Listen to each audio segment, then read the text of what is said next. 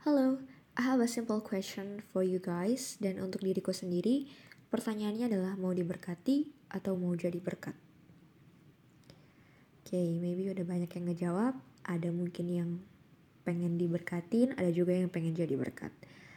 Tapi aku yakin sebagian besar orang akan jawab yang kedua, yaitu mau jadi berkat. Karena di firman Tuhan juga jelas dibilang bahwa kita harus menjadi terang dan garam dunia, artinya kita harus menerangi light of the world, yang artinya menjadi terang, menjadi berkat, menjadi garam, yaitu menjadi dampak bagi lingkungan kita di sekitar kita, orang tua kita, keluarga kita, dan menjadi uh, dampak bagi dunia ini. So, kita pasti mau menjadi berkat. Right? Nah, aku juga akan jawab hal yang sama, yaitu mau jadi berkat. Tapi aktualnya sangat berbeda dengan apa yang aku jawab. Aku bahkan sempat ngeluh ke Tuhan karena aku ngerasa bahwa aku cuma diperalat untuk kebaikan orang lain. Ini sedikit cerita, sebenarnya saat ini aku pengen kesaksian about tentang menjadi berkat atau uh, meminta berkat sama Tuhan gitu. Jadi aku dulu sempat berdoa bahwa Tuhan, aku ingin menjadi berkat bagi orang-orang di sekitarku. Pakai aku ya Tuhan, bentuklah aku menjadi bejana, bentuklah aku seperti tanah liat gitu ya. Aku mau dipakai Tuhan. Tuhan, pakai hidupku untuk kemuliaan nama-Mu, aku siap untuk melakukan tugasku, aku siap untuk pergi dan menjadikan semua bangsa menjadi umat, menjadi murid, menjadi uh, disciples oleh Engkau sendiri gitu. Itu yang aku bilang sama Tuhan. Dan ya, suatu saat uh, ada suatu kesempatan di mana aku bisa menjadi berkat buat teman aku, di mana aku uh, diminta sama H R D aku untuk, Silvi, cariin deh, ada nggak teman kamu yang pengen masuk ke sini? Ada lowongan untuk dua orang. Sip, oke. Okay. Akhirnya teman aku masuk setelah aku rekomenin ke dia, dan akhirnya teman aku masuk. Dan itu terjadi dua kali. Ya.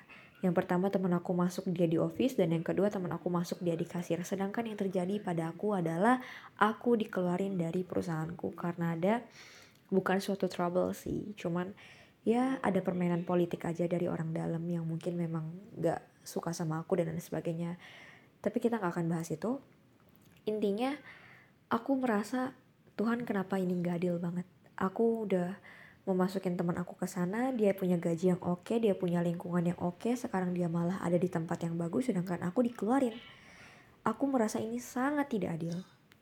Dan akibat daripada hal itu, aku nganggur beberapa bulan setelah aku dikeluarin. Dan aku sangat kecewa sama Tuhan. Aku belum sangat kecewa sih, tapi aku pernah hampir kecewa sama Tuhan karena hal itu. Jujur aku ngerasa aku kayak aktor pendukung yang ada dalam tokoh utamanya ini tuh si teman aku ini. Jadi kehidupan aku tuh cuman seperti aktor figuran yang menjadi penunjang bagi si aktor utama ini. Buktinya karena aku akhirnya dia dapat kerjaan bagus, pekerjaan tetap, gaji bagus gitu ya. Terus juga termasuk dengan masalah percintaannya mereka gitu ya. Aku sering kali dipakai untuk ngebantu mereka dalam urusan percintaan mereka, sedangkan aku sendiri jomblo gitu ya. Sedangkan aku sendiri belum menemukan jodoh yang dari Tuhan. Dan jujur aku merasa itu gak adil. Aku sempat ngerasa diriku tuh kayaknya kenapa sih Tuhan dipakai hanya sebagai uh, alat untuk penunjang keberhasilan kehidupan teman aku ini gitu ya. Jadi seringkali aku merasa aku aktor pendukung. Aku hanya pensupport gitu ya. Tapi akhirnya aku disadarkan sama Tuhan. Mungkin waktu aku hampir kecewa dan ngomong sama Tuhan kayak gitu, hampir ngambek. Tapi Tuhan tiba-tiba ingetin aku kayak gini. Dulu aku berdoa dengan sepenuh hati bilang aku mau kasih hidupku ke tangan Tuhan. Dan aku mau jadi saluran berkat yang Tuhan berikan. Yang bisa dipakai oleh banyak orang untuk kemuliaan nama Tuhan. Aku mau hidupku tuh berguna. Aku mau hidupku dipakai oleh Tuhan untuk kemuliaan nama Dia. Aku mau semua perintah-perintah firman Tuhan yang ada di Alkitab. Aku mau. Ketika Tuhan bilang, pergilah jadikanlah semua bangsa muridku dan baptislah mereka dalam nama Bapa dan Putra dan Roh Kudus. Aku ingin melakukan hal itu. Aku mau membuat orang-orang yang mungkin belum percaya menjadi percaya kepada Tuhan. Aku mau menjadi berkat bagi keluargaku, bagi lingkungan di sekitarku, bagi orang-orang yang aku sayang, bagi Uh, teman-teman aku dan lain sebagainya. Aku ingin menjadi berkat yang Tuhan titipkan, yang Tuhan kasih ke hidup mereka. Men, Tuhan tiba-tiba menyadarkan aku, dan untungnya aku belum sempat kecewa sama Tuhan. Dan Tuhan menyadarkan aku dengan hal itu. Tapi jujur itu sangat berat guys, berat banget. Ya bayangin aja, ketika aku masukin teman aku, tiba-tiba aku dikeluarin. Dan lebih parahnya lagi, teman aku ini, ya namanya orang mau segimana sih kita berharap sama mereka gitu kan. Kita gak bisa berharap sama manusia karena semua manusia itu pasti mengecewakan. Manusia itu mengecewakan, tapi seringkali kita menyalahkan Tuhan karena manusia yang mengecewakan gitu. Nah jadi aku sempat berharap, maksudnya adalah uh, ajak kayak gue makan, maksudnya uh, balas budi kayak ke gue gitu ya. Aku sempat mikir kayak gitu, tapi aku tahu ini nggak boleh sebenarnya, ini nggak boleh. Cuman dalam hati kecilku ini mungkin ada bisikan-bisikan iblis yang bilang, Silvi itu lo lihat temen lo sekarang udah makmur, udah oke, udah hebat, pekerjaan tetap, gaji ada. Sedangkan lihat diri lo, lo sekarang nggak jelas, lo masih nganggur dan lain sebagainya. Tapi di saat aku nggak sadar dan mungkin lupa, aku sempat kecewa, hampir kecewa dan ngadu ke Tuhan. Padahal aku sendiri yang minta. Yes, it's amazing. Aku bukan minta berkat. Aku bukan minta-minta, tapi aku jadi berkat buat orang lain. Ini yang Tuhan mau kasih tunjuk ke aku. Dulu aku berdoa dengan sepenuh hati dan Tuhan kabulkan itu, tapi ketika Tuhan kabulkan itu, kenapa aku jadi marah? Kenapa aku jadi mau kecewa sama Tuhan? Artinya kesalahannya bukan di Tuhan dong. Kesalahannya ada pada diriku. Ketika udah dikabulin, seharusnya aku bersyukur sama Tuhan. Karena gak semua orang bisa dipanggil Tuhan untuk menjadi berkat. Banyak orang yang bisa diberkati Tuhan. Bahkan orang-orang Farisi yang udah menyangkal Tuhan aja diberkati sama Tuhan. Ya, Tuhan itu baik, sangat baik. Makanya untuk memberi berkat, Tuhan itu gak berikan dengan berat hati, dengan tangan yang berat, enggak. Makanya semua orang bisa menjadi berkat. Itulah jawaban atas pertanyaan, kenapa sih orang kaya, eh sorry, kenapa sih orang yang gak percaya sama Tuhan, kenapa sih orang yang jahat, tapi dia punya uang lebih banyak, dia lebih kaya dari kita. Kita harus susah payah, kaki kita sampai luka-luka karena uh, misalkan bekerja keras, kerja lapangan, kita harus capek atau mungkin tipes masuk rumah sakit. Sedangkan anak-anak konglomerat sultan, mereka yang gak percaya Tuhan dan mereka yang bersifat jahat, ngambil korupsi, dana dan lain sebagainya, tapi hidup mereka enak karena mereka punya banyak duit. Kenapa? Karena Tuhan itu gak pernah tanggung-tanggung untuk ngasih berkat dalam hidup kita semua. Amin. Dan aku sadar, amazingly, gak semua orang bisa dipakai Tuhan untuk menjadi pembuka jalan. Gak semua orang. Semua orang bisa dikasih berkat, tapi gak semua orang bisa dipilih untuk menjadi saluran berkat Tuhan. Amin. Nah seharusnya aku itu bersyukur ketika aku sadar bahwa Tuhan lagi pakai aku supaya menjadi berkat. Dan aku harap teman-teman juga melakukan hal itu. Karena orang lain akan melihat kemurahan hati dan kemuliaan Tuhan dalam hidup kita. Singkat cerita, aku mulai mikir, apa dan kenapa aku harus mengalami keadaan ini?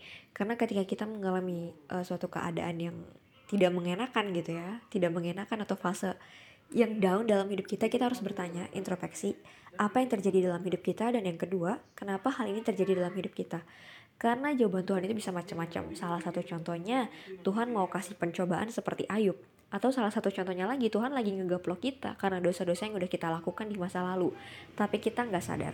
Ya jadi ada banyak kemungkinan-kemungkinan yang bisa menjadi jawaban. Makanya kita harus tanya dulu apa yang terjadi terhadap keadaan kita. Keadaan kita ini apa yang terjadi dan kenapa keadaan ini bisa menimpa kita. Kenapa keadaan ini terjadi. Gitu ya, dan aku menemukan beberapa clue yang mungkin adalah jawaban yang Tuhan mau kasih ke aku. Yang pertama,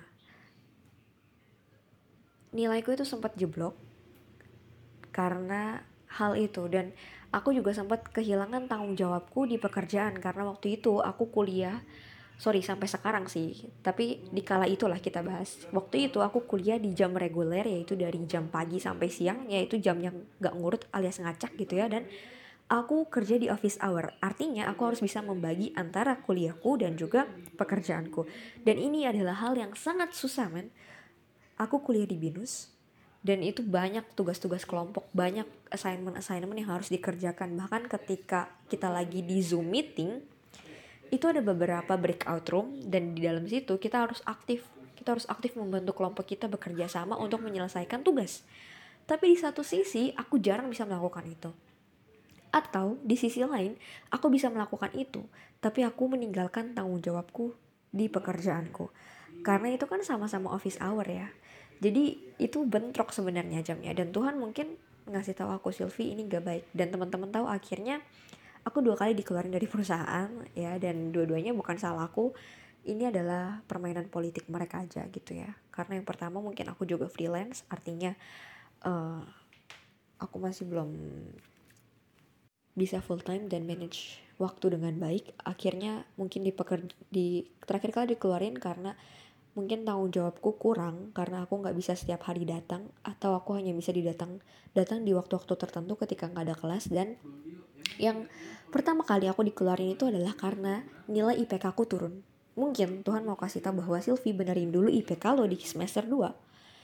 Ketika kamu bisa membuktikan kepada aku bahwa kamu mampu untuk time management, maka kamu akan aku percaya untuk melakukan perkara yang lebih besar. Kalau perkara kecil aja kamu gak bisa lakukan, gimana aku mau kasih perkara yang lebih besar? Mungkin Tuhan mau kasih tahu itu ke aku. Dan itulah alasan kenapa aku bisa dikeluarin. Salah satunya karena itu. Ya. Dan juga ketika aku berpikir bahwa teman-teman aku sangat diberkati sedangkan aku hanya figuran dalam hidup mereka, sebenarnya enggak juga kok. Karena aku juga dikelilingi oleh orang-orang yang sangat baik dan selalu menjadi berkat yang Tuhan pakai dalam hidupku. Ya, ketika aku menjadi saluran berkat bagi orang lain, tanpa aku sadari, ternyata banyak juga orang-orang di sekitar aku yang Tuhan pakai sebagai saluran berkat untuk aku dari Tuhan.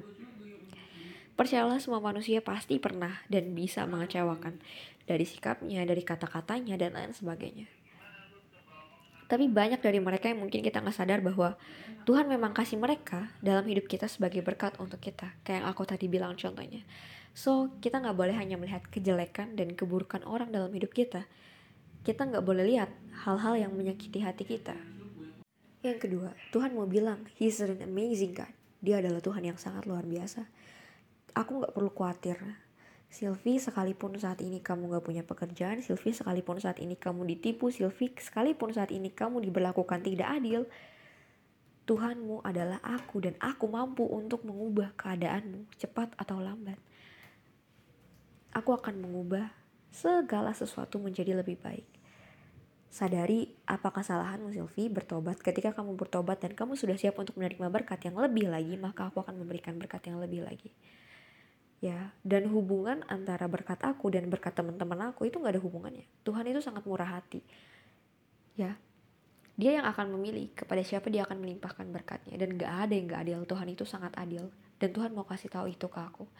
Tuhan membuat aku selalu bersyukur dalam segala sesuatu. Bahkan ketika aku sedang down, aku harus diajar untuk bersyukur. Dan aku, puji Tuhan, sangat bersyukur dengan segala keadaanku. Aku bersyukur karena uh, pada akhirnya saat ini pun aku udah dapat kerjaan baru. Meskipun sebentar lagi aku harus keluar lagi karena aku sebentar lagi mau onsite kuliahnya. Dan ya, aku gak bisa ngambil jam-jam kerja office lagi. Tapi Tuhan sangat memberkati aku dengan orang-orang yang selalu ada di sekitar aku. Dengan orang-orang yang selalu membantu aku. Mungkin dari keluargaku, teman-temanku, orang-orang yang dekat dengan aku. Dan aku sangat bersyukur akan, akan hal itu. Ya, mungkin gak banyak orang yang uh, beruntung dalam hubungan percintaannya. Mungkin gak banyak orang yang beruntung dalam masalah karirnya. Atau mungkin dalam masalah pendidikannya gitu ya. Tapi I'm the luckiest one. Aku adalah orang yang salah satu orang yang beruntung. Aku adalah salah satu orang pilihan Tuhan. Dan itu membuat aku tersadar bahwa ternyata kasih Tuhan itu sangat nyata dalam hidupku. Tapi seringkali aku gak lihat karena mungkin aku terlalu fokus dengan apa yang aku lihat di dunia ini. Contohnya kayak aku merasa berbeban hati ketika aku menjadi berkat bagi orang lain. Padahal no, itu adalah suatu berkat juga. Tuhan mempercayakan berkatnya kepadamu untuk kamu berikan ke orang lain. Dan itu yang Tuhan mau kasih tahu ke aku. Musim bisa berubah, tapi Tuhan gak pernah bisa berubah. Dia mampu dan bisa memberikan dua kali, bahkan sepuluh kali lipat kepada kita dan bahkan orang-orang di sekitar kita. Makanya Tuhan juga mau bilang bahwa kita gak boleh iri hati, kita gak boleh dengki. Kalau orang yang kita bantu jadi lebih baik dari kita hidupnya. Tapi aku percaya bahwa Tuhan itu adil. Dia gak pernah gak adil, karena Dia adalah Tuhan. Seringkali dalam hidup ini kita harus melihat hal-hal yang positif dibanding hal-hal yang negatif. Jangan hitung berapa banyak keburukan yang telah kamu terima. Tapi hitung berapa banyak kebaikan yang Tuhan udah kasih dalam hidupmu. Dan itu akan membuat hidup kita menjadi lebih bersyukur, menjadi lebih bersemangat. Dan puji Tuhan, detik ini aku masih kontakan sama teman-teman aku dan kita masih berhubungan dengan baik. Ya, aku sangat bersyukur atas semuanya. Mungkin setiap orang punya porsinya masing-masing. Dan mungkin bagian aku bukan di situ dan bagian dia bukan di tempatku. Dan aku bersyukur dengan apa yang aku alami saat ini. I'm full of love. I'm full of God's love. Aku bisa menikmati hidupku. Aku gak perlu ngerasa kesepian atau ngerasa takut. Aku bisa menjalani hidupku dengan lebih percaya diri, bahkan ketika ada masalah. Ketika aku sadar ada Yesus bersama kita, maka rasa tenang itu pasti ada bersama kita. Ketenangan yang Tuhan kasih bisa melebihi rasa khawatir kita, dan Tuhan gak akan kasih kita kemau- uh, pencobaan lebih dari kemampuan kita, dan itu benar. Tuhan tahu karakter aku. Bagi aku, uang bukanlah segalanya. Tapi bagi aku yang terpenting dalam hidup ini adalah ketika aku bisa tidak merasa kesepian. Ketika aku bisa terus berada dengan orang-orang yang aku sayang. Ketika aku merasa bahwa aku dikelilingi oleh orang-orang yang sangat mengasihi aku. Itu yang terpenting dalam hidupku. Bukan masalah uang seberapa banyak, bisa targetin beli rumah dalam umur sekian, bisa targetin untuk punya mobil dalam umur sekian. No. Itu gak ada dalam kamus kehidupanku, dan Tuhan tahu hal itu. Makanya dia selalu tempatkan aku bukan di kantor yang gajinya besar. Tapi Tuhan selalu tempatkan aku di tengah orang-orang yang sangat mengasihi aku. Di tengah orang-orang yang support aku. Di tengah orang-orang yang bisa memberikan warna dalam hidupku. Dan he is an amazing God. Aku ulangin sekali lagi, he is an amazing God. Dia tahu apa yang kita butuhkan. Dia tahu apa yang kita perlukan. Dan dia akan memberikan sesuai dengan apa yang kita butuh. Dan itu lebih dari cukup. Amin. So itu alasan kita harus selalu membuka diri dan terus bersyukur sama Tuhan, karena dia sangat mencintai kita. Kamu dan aku, kita semua. Dan itu yang terpenting. Karena Tuhan sayang sama kamu. God bless you.